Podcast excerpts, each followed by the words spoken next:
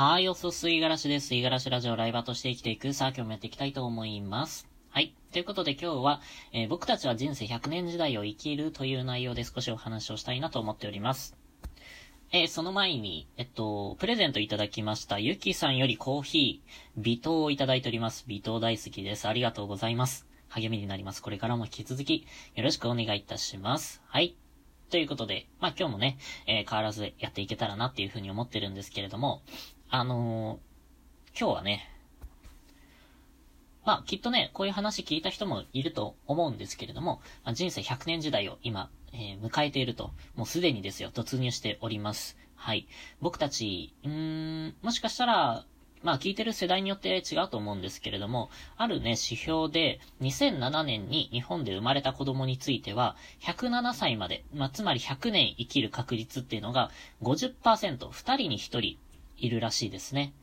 っていう風に、まあ日本は、あの、世界各国見てても、えー、健康寿命が世界一の、まあ、長寿社会になってきてるんですよ。これは、あのー、まあ、名誉な称号だとは思ってますね。うん。思います、僕は。うん。というのも、えー、っと、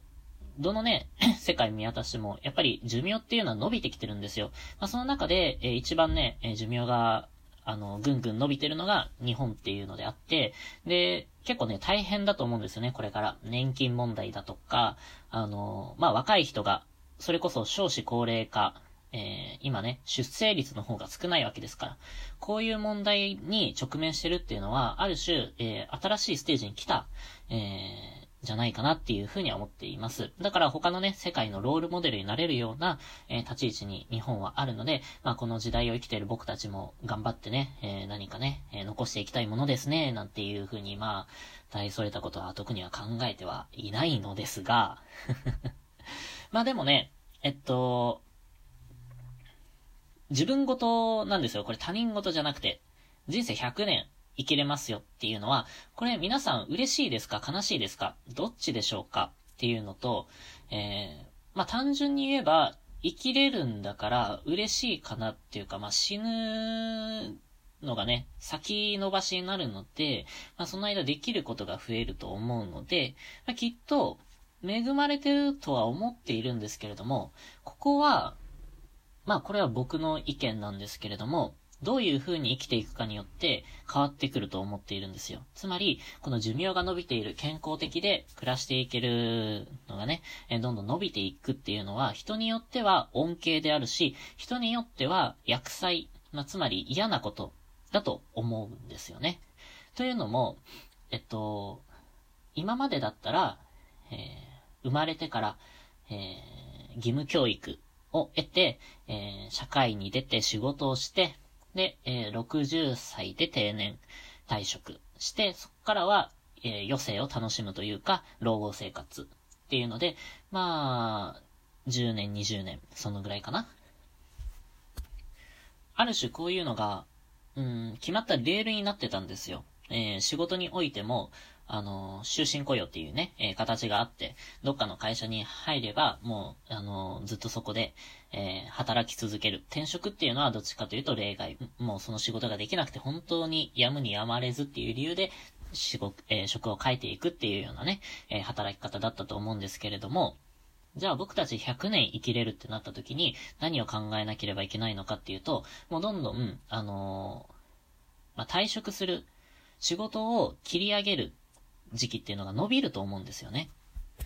つまりこれから、まあ、60歳、今もね、65歳とかね、どんどんどんどん定年が伸びてると思うんですけれども、そこまで走り切れば、もうあとは安泰っていう時代はなくなってきたんですよ。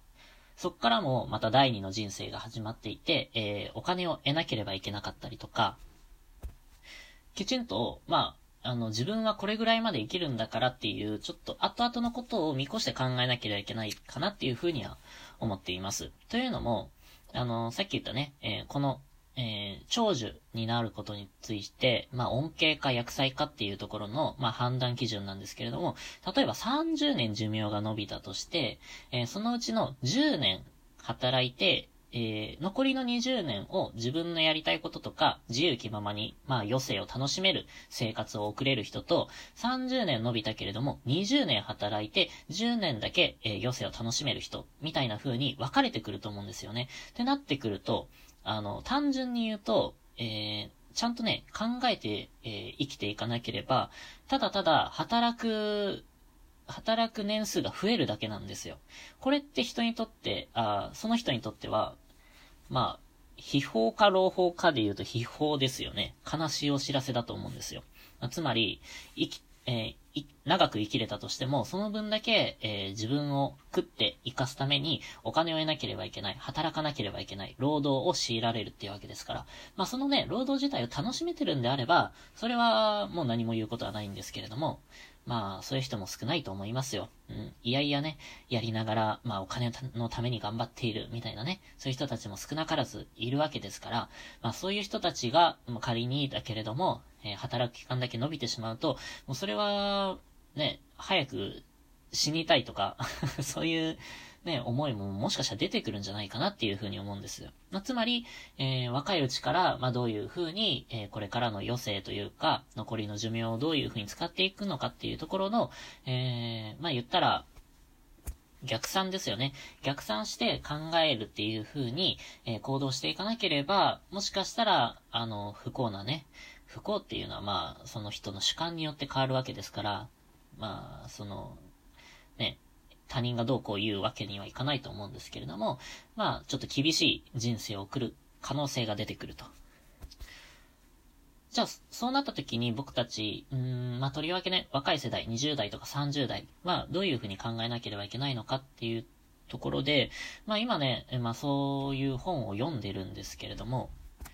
まあ、その本にね、書かれてる内容としては、やっぱり、いくつになっても学び直しができ、新しいことにチャレンジができる。まあ、そんなね、えー、生き方をした方がいいと。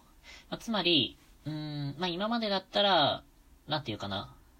学生生活を終えたらもうすぐに社会人になって、えー、もうずっとここで働かなければいけないんだっていうのはもう終わっていて、えー、その会社が倒れたとしても次に移れるような、えー、まあどこにでもね、使えるようなある種のスキルだったりとか、まあ日々、え仕事をしていく中で、え追加でね、えどんどん自分にまあ、装飾できるようなスキルっていうものを身につけていって、えー、選択肢を増やしていく。まあ、あとは、お金に換算できないような資産。まあ、つまり、あの、なんていうかな、人脈だったりとか、スキルだったり、経験だったりとかですよね。うん、難しい。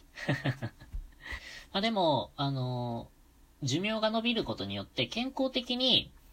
あの、まあ、活動できる時間が伸びるのかっていうところもやっぱり人によってそれぞれだし、やはり不節制なね、生活をしていて、もうこれ、それこそ今ストレス社会で多忙なね、えー、状況下にあるわけですから、日本人は。えー、そんな中ね、毎日コンビニ飯を食べて、えー、外食で、まあ、高ストレスな、え社会、職場で働いてっていうので、まあ、肥満になったりとかね。まあ、そうなってくるとやっぱり、寿命はもしかしたら伸びるかもしれないですし、まあ、医療のね、レベル、技術もどんどん上がっているわけですから、えー、たとえ大変な、あの、病に陥ったとしても、治ってしまうかもしれないんですよ。じゃあ、復帰できるかっていうと多分ね、そこは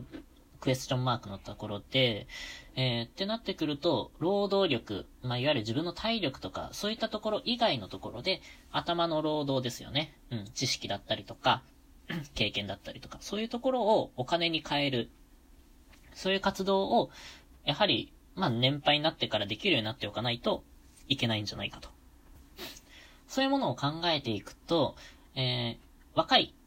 時代っていうのは、まあ、何をして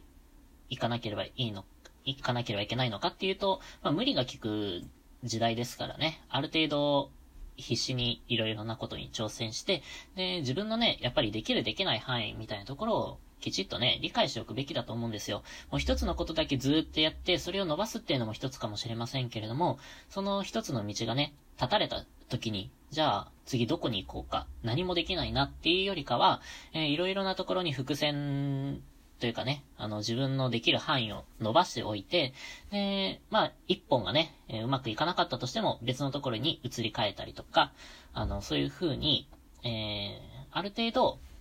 どんな状況に陥ったとしても、食いっぱぐれのないようにだったりとか、まあ、資産を築けていけるような、そういう立ち回り、えー、リスク回避、まあ、リスク分散っていう言葉が一番正しいのかな。うん。そういう、まあ、働き方もね、分散させるべきなんじゃないかなっていうふうに思いますね。それこそ、だからまあ、あの、言ってしまえば、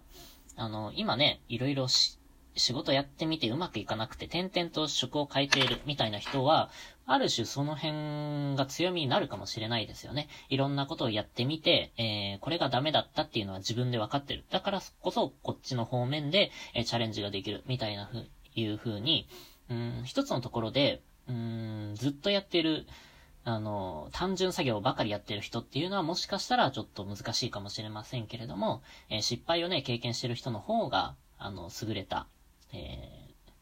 老後をくれる、まあ、そんな時代になるかもしれませんね、と。はい。ということで、すいません。ちょっとまとまらなかったんですけれども、時間があれなので、今日はこの辺で終わりたいと思います。はい。ということで今日は以上です。今日も一日頑張っていきましょう。またね。